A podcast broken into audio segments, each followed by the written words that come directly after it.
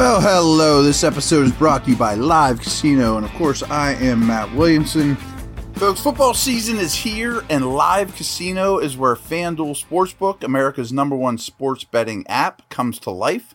Step up and place your bets at our self service kiosk or with a sportsbook representative. Then cheer on your team and catch every heart pounding moment of action on our huge 40 foot video wall. Bet, watch, and win at Live Casino Pittsburgh, Route 30 at the Westmoreland Mall. Gambling problem? Call 1 800 Gambler recording this early, early afternoon on Monday, the 26th, day after Christmas. Hope everyone had a fantastic holiday weekend. I did. I'm still kind of reeling, trying to figure out everything that happened across the league. But I sure have a good feeling of what happened with Steelers Raiders. And really good win. Uh, I I'm sure there's people out there like, oh, wins are bad. We need early picks. I think there's much more to watching Cam Heyward be the player and leader he was, and a young quarterback, and the environment, and still being playoff relevant after Christmas, then boy, we're going to pick three picks earlier in the first round. You know, I mean, so I think this is a really good foundational, organizational stepping stone in the right direction for bigger things. But I've dig, I've dug up a lot of nuggets on my own around the le- around the uh, the internet, as well as you know watching the game a second time and we're just going to buzz through all kinds of notes from the game. Um, kind of funny, but I always bring this up. But it broke the streak. Steelers win without scoring first. How about that? Um, mentioned Heyward though, but he's just set the tone. I mean, with all regards. I mean, I think starting with coming out with the the number thirty two flag, but his bull rush was dominant. I, I, mean, really a handful. His run stopping was amazing. His effort, his leadership, his assignment soundness. He ended up with five total pressures, uh, two of which were sacks. And according to Pro Football Focus, he had a 23.3 pass rush win rate, which is very, very high. Frankly, I thought he was the best player on the field on either team, and I had some concerns about him earlier in the year. None now. That doesn't mean he'll keep this up for the next 10 years, but um, he also finished with three tackles in the run game and two run stops, which are at the line of scrimmage or below. Um, you know, those were both tackle for losses. So just an utterly dominant, um, tone setting game by the leader of the football team. I mean, again, this goes back to this being a great win for me guys like Watt and whomever looking at Cam and say, that's how it's done. You know, I mean, that's how Cam was brought up with this team. You know, looking at some of the people that were here when he was young. And that's how you turn into a leader and you, you hand it down generation to generation. Started with guys like Franco. So, um, we'll see what happens tonight. I'll do all my turnover differential stuff and stats, you know, after the Monday Nighter. But three more interceptions puts you right at the top of the league. And now, be nice if they could recover a fumble. But if you told me, do you want your team to lead the league in interceptions and be at the bottom of the league in fumble recoveries or vice versa, I would definitely take the interceptions because fumble recoveries are much more random. And some interceptions, they just throw to you and you catch it and, you know, thanks. But creating interceptions is much harder to do. And this team's great at it. They're remarkably unlucky and or terrible at recovering fumbles. But massive discrepancy there. I'm curious. I'm going to look at this probably tomorrow. Is there any team that has this many more interceptions than fumbles? Probably not. Um, really thought the defensive game plan and execution was exceptional too. I mean, I thought watching it the first time they were doubling Davante Adams basically every snap. They did a lot, but always basically on third down, big down and distance situations. And Pierre got that duty a lot. Like, I don't think we should sleep on Pierre. He's been very good when called upon. Maybe he's not a starter, but maybe he is as an outside corner. And Kazee uh, had the, the over the top stuff with that. You know, Pierre would get in his face, Kazee over the top. And there's all kinds of numbers out there for what's this defense with and without TJ Watt? phenomenal. I mean, they're they're night and day. We know these things. I've told them to you many times. But I also don't think that we should just overlook that oh, by the way, when Kazee came back, this defense took a step forward too. I mean, he just brings something to that safety position that they've lacked from a third guy, and in this case, a second guy, because it allowed Minkah to follow Waller. I mean, that's huge. I mean, I was worried with Edmunds not being in this game, but especially on third downs, Minkah was in Waller's back pocket time and time again. And they, of course, they did a phenomenal job taking away Jacobs. But I thought Waller would have played more than he did. He only played 21 of a possible 59 snaps, and Renfrow only played 25. That's kind of like how they were used last week. I thought this you know, the Raiders would ramp those guys up to a two thirds, three quarters, you know, participation as opposed to you know under 50 percent. I guess they're not quite 100 percent. Waller still made a great play, um, but all in all, they took away their stars, which is hard to do in this league, and they have not done that against opposing wide receivers very well this year. So, speaking of that, Steelers only gave up two plays of 15 or more yards. There was one called back that was a long Josh Jacobs run, but I don't know if that that run happens if the penalty doesn't occur. I mean, it was a face mask right on it was Highsmith, I guess, on the, the off the left side and that's where the play went. So it's not like, well, well that one that, that, that one doesn't count. So this is crazy to me. So the Raiders had six series. They got the ball six times in the second half. They only ran 22 plays in the second half. I mean, talk about shutdown defense. That basically averages a three and out in the second half. You know, 22 divided by six. You know what I mean? So that is remarkable to me. Um, I wanted to mention Norwood. I'm sure I'll hear today, you know, at some point what the rest of his season entails. But he got embarrassed in space. He got injured. I have a hunch that he will probably be out the rest of the year, but I don't know that. Just watching it on, you know, watching it live. Um, I really liked him coming into the year, and I don't say I'm not saying he's a nobody, but I thought he'd step up more than he has in his second year. Was kind of invisible, but they also have a pretty deep secondary, and it's not an easy spot to get a role. So I, I do think that's noteworthy. Um, this, I forget where I stole this from, but I cut and pasted it from somewhere on the internet. But I'll just read it verbatim. The, the Steelers' offensive line did an excellent job slowing Maxx Crosby and company Saturday evening, as it yielded only six pressures while avoiding any sacks across 38 pass blocking snaps. So the asked you know, pass blockers blocked 38 times, six pressures, no sacks. Um, and Kevin Dotson didn't lose a single snap in pass protection that must be from Pro Football Focus, they're the ones that breaking that stuff down. So I, I, may not agree with it to the, the letter, but it's pretty darn solid. I mean, that's even if you're one off or whatever. Um, Crosby did hit the end up with some quarterback hits in this game though, I mean, and he he was quiet, but he had four quarterbacks hits and. I didn't love the plan for him overall. I mean, there was several instances, not a ton, but you can't ask Gentry to block Crosby. I mean, I know I bash Gentry and he's a blocking tight end, but that doesn't mean he can block Crosby and Watt and Garrett and those type of dudes. I mean, that's crazy to me. But there was a couple spots where they Crosby had some easy matchups that I didn't love. So this again, this must be from Pro Football Focus. So on the other hand, Raiders guard Dylan Parham, rookie this year that I like quite a bit, had a particularly tough day. He he allowed six total pressures, including three sacks and only 32 pass rush snaps. And a lot of that was against Cam. I mean, so welcome to the league, Dylan Parham. This is Cam Heyward. This is the kind of stuff you need to deal with. So I was very critical, as you know, if you listened to the first podcast I did this week. Wino throwing to the backs all first half, zero targets to running backs against the basically the worst defense in the league defending the backs. But when it was all said and done, you got 29 targets combined to Johnson, Freiermuth, Najee, Pickens. So a very high high percentage of your targets in this game, more so than most games, you know, less Gunner, less Sims, went to your four best playmakers. You know, right now I think they have four legit playmakers, and those guys got targeted combined 29 times.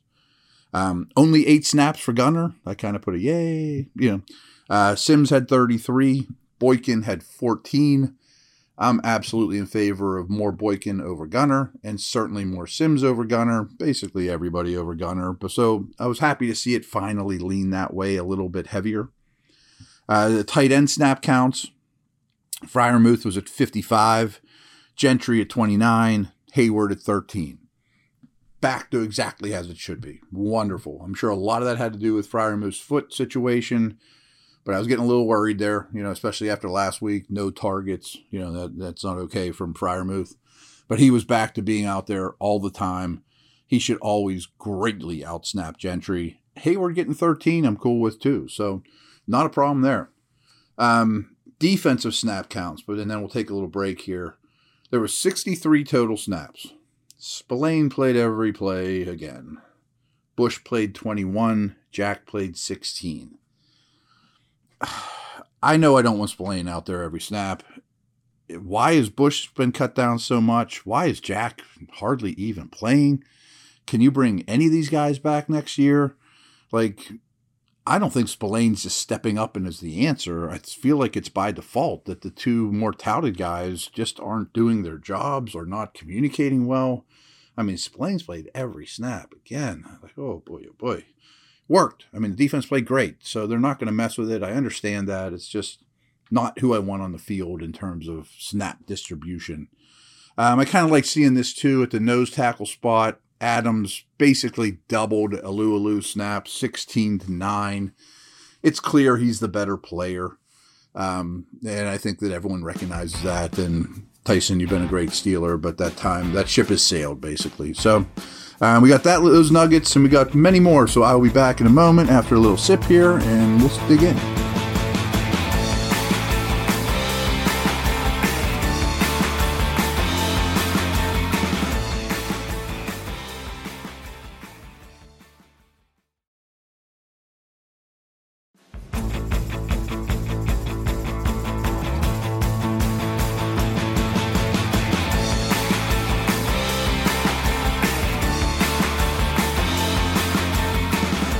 Talk about dominant defense and averaging a three and out almost on second half, but three straight Raiders punts before the Steelers' game winning drive.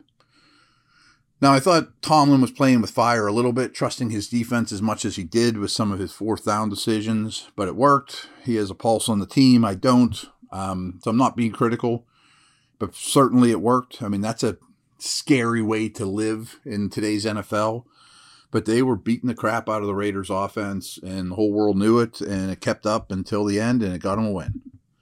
Um, this is another thing I'm going to look at probably at the end of the season, but I found it noteworthy, and I told you guys on the last podcast, I'm almost certain they only threw the ball into the end zone once, the Steelers. I wonder, are they at the very, very bottom of the league at year long end zone targets? So when the regular season's done, I'm going to look into what teams threw the ball into the end zone, whether anyone caught it or not, the most and least. I almost guarantee the Steelers are bottom five, and it wouldn't shock me if they're last by a wide margin. I mean, that's hard. I mean, I know you have a rookie quarterback, but you have to put these guys in position to score touchdowns. Um, along those lines, you know, Pickens' role grew. I like that. Coming out of the slot, runs that skinny post for the touchdown. That's what I've been begging for for two, three months now. It's great to at least see it. Um, these are kind of Matt Canada things, obviously. Here's a, why did the Steelers come out throwing in this game? You know, the stats, the advanced numbers say, well, the Raiders are better versus the run than they are the pass, EPA, etc. But they just got gouged by Rhamondre Stevenson and total and totally shut down Mac Jones the week before and clearly they were leaning pass heavy early in this game, which is all the stuff they worked on. That was their game plan, their script. Didn't love that. Um, Connor Heyward, first career carry, sealed the deal. I think we want to see more of him. Maybe in the Watt role, maybe with a carry or two a game. I mean, he's a better ball carrier than Watt that's not his bread and butter. I'm not saying hand him the ball like he's Kenneth Walker from you know his Michigan State team, but you can do that. I mean, that I like that play call quite a bit. If I'm going to be rough on Canada, I got to give him credit when it counts for Heyward's first career carry. Smart player that realized, hey, just get down. This game is over. So I've been saying this for a long time. More Heyward makes me happy, and he is getting a snap more game, two more snaps a game. So that starts to add up. Um, Steelers gained 350 total yards in this game. If you exclude the kneel down at the end, they had 10 meaningful possessions. Only two three and outs out of those 10. Like, we would have killed for that in September. Remember the offense we used to watch for the first six, eight weeks of the game, a year or whatever? Three and out, three and out, ugly, penalty, blah, nothing, you know? Only two three and outs and 10 meaningful possessions. I know Pressley Harvin's in the doghouse, and clearly they need to bring in some other punter next year for camp and have a competition at a minimum. But he averaged 46.7 yard gross average and a 43 point or 42.3 yard net average on his three punts in bad weather. It's good. Um, and remember last year, he really fell apart when the weather hit. I mean, Georgia Tech guy, I'm not saying he's over the hurdle, he's fine, but this was a step in the right direction from Harvin dealing with weather. Did well. Um, Pickett's second fourth quarter comeback, the, the game winning TV TD drive, that was his second, and his third, um, it was his second fourth quarter comeback. He beat the Colts coming back with a fourth quarter deficit and his third game winning drive of the season. The uh, Saints, Colts were the other two. So he already has three game winning drives, you know, and he hasn't played every game this season. Raiders. This is their eighth loss by one score this year, often giving the game away in the fourth quarter. They are they love losing games in the fourth quarter. They've blown leads of 20 points to Arizona, 17 to the Chiefs, 17 to Jacksonville earlier in the season, as well as that loss that everybody saw on Thursday night to Baker Mayfield that joined the Rams like the day before. And they did get a gift by the Chandler Jones Patriot Jakobi Meyers nonsense the week before. So if you're a Raiders fan or you're a Raiders analyst, I mean, you really need to dig into what's going on with those situations. Um, here we go. The Raiders put together a 14 play, 72 yard drive on their opening possession of the game, scoring a touchdown on a 14 yard pass to Derek Carr to Hunter Renfrow. After that, they just have one more possession in the entire game in which they gained more than 20 yards. you know, that's crazy. After the opening drive, the Raiders gained just 129 yards on their final 39 offensive snaps. That's 3.3 yards per play. Uh, the Steelers also forced three interceptions during that stretch, and they sacked three times and hit him five times overall. So it's not how the world works. Excluding the first drive, it almost wasn't competitive when the Raiders had the football. Um, the Steelers are now six and two in games played by T.J. Watt. They have held six of their past seven opponents to 17 or fewer points with Watt in the lineup.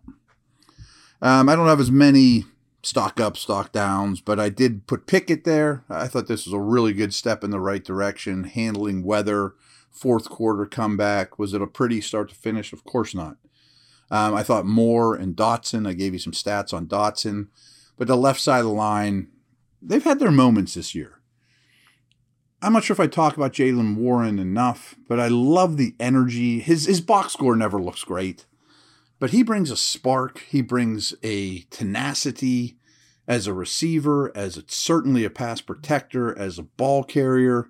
I think he's a nice compliment to Najee. Um, and I like the way he plays the game. He's a find. I mentioned Adams is clearly better than Alualu. Played a good game in this one as well. Um, a, a, loss that I'm not sure I harped on enough for the Raiders. You wouldn't think it's that big a deal. But when Perryman went out, it hurt them quite a bit. They were very reliant on his veteran leadership at the linebacker position, calling play, you know, getting the plays in, all those type of things. I mean, he's an easy guy to root for. He just doesn't run particularly well. Um, Clelin Ferrell, who they used strangely enough, like the fourth or fifth pick in the draft way back when, and he has not lived up to that. Got a lot of run in this game, 47 snaps and I thought he played great. So I mean, it didn't even notice when Chandler Jones was out. I think he's set to become a free agent. So yeah, Ferrell's interesting. He's just never going to be a top five type of pick. And I thought both Raiders tackles, particularly Kolton Miller, who's their best lineman, had pretty darn good games in this as well.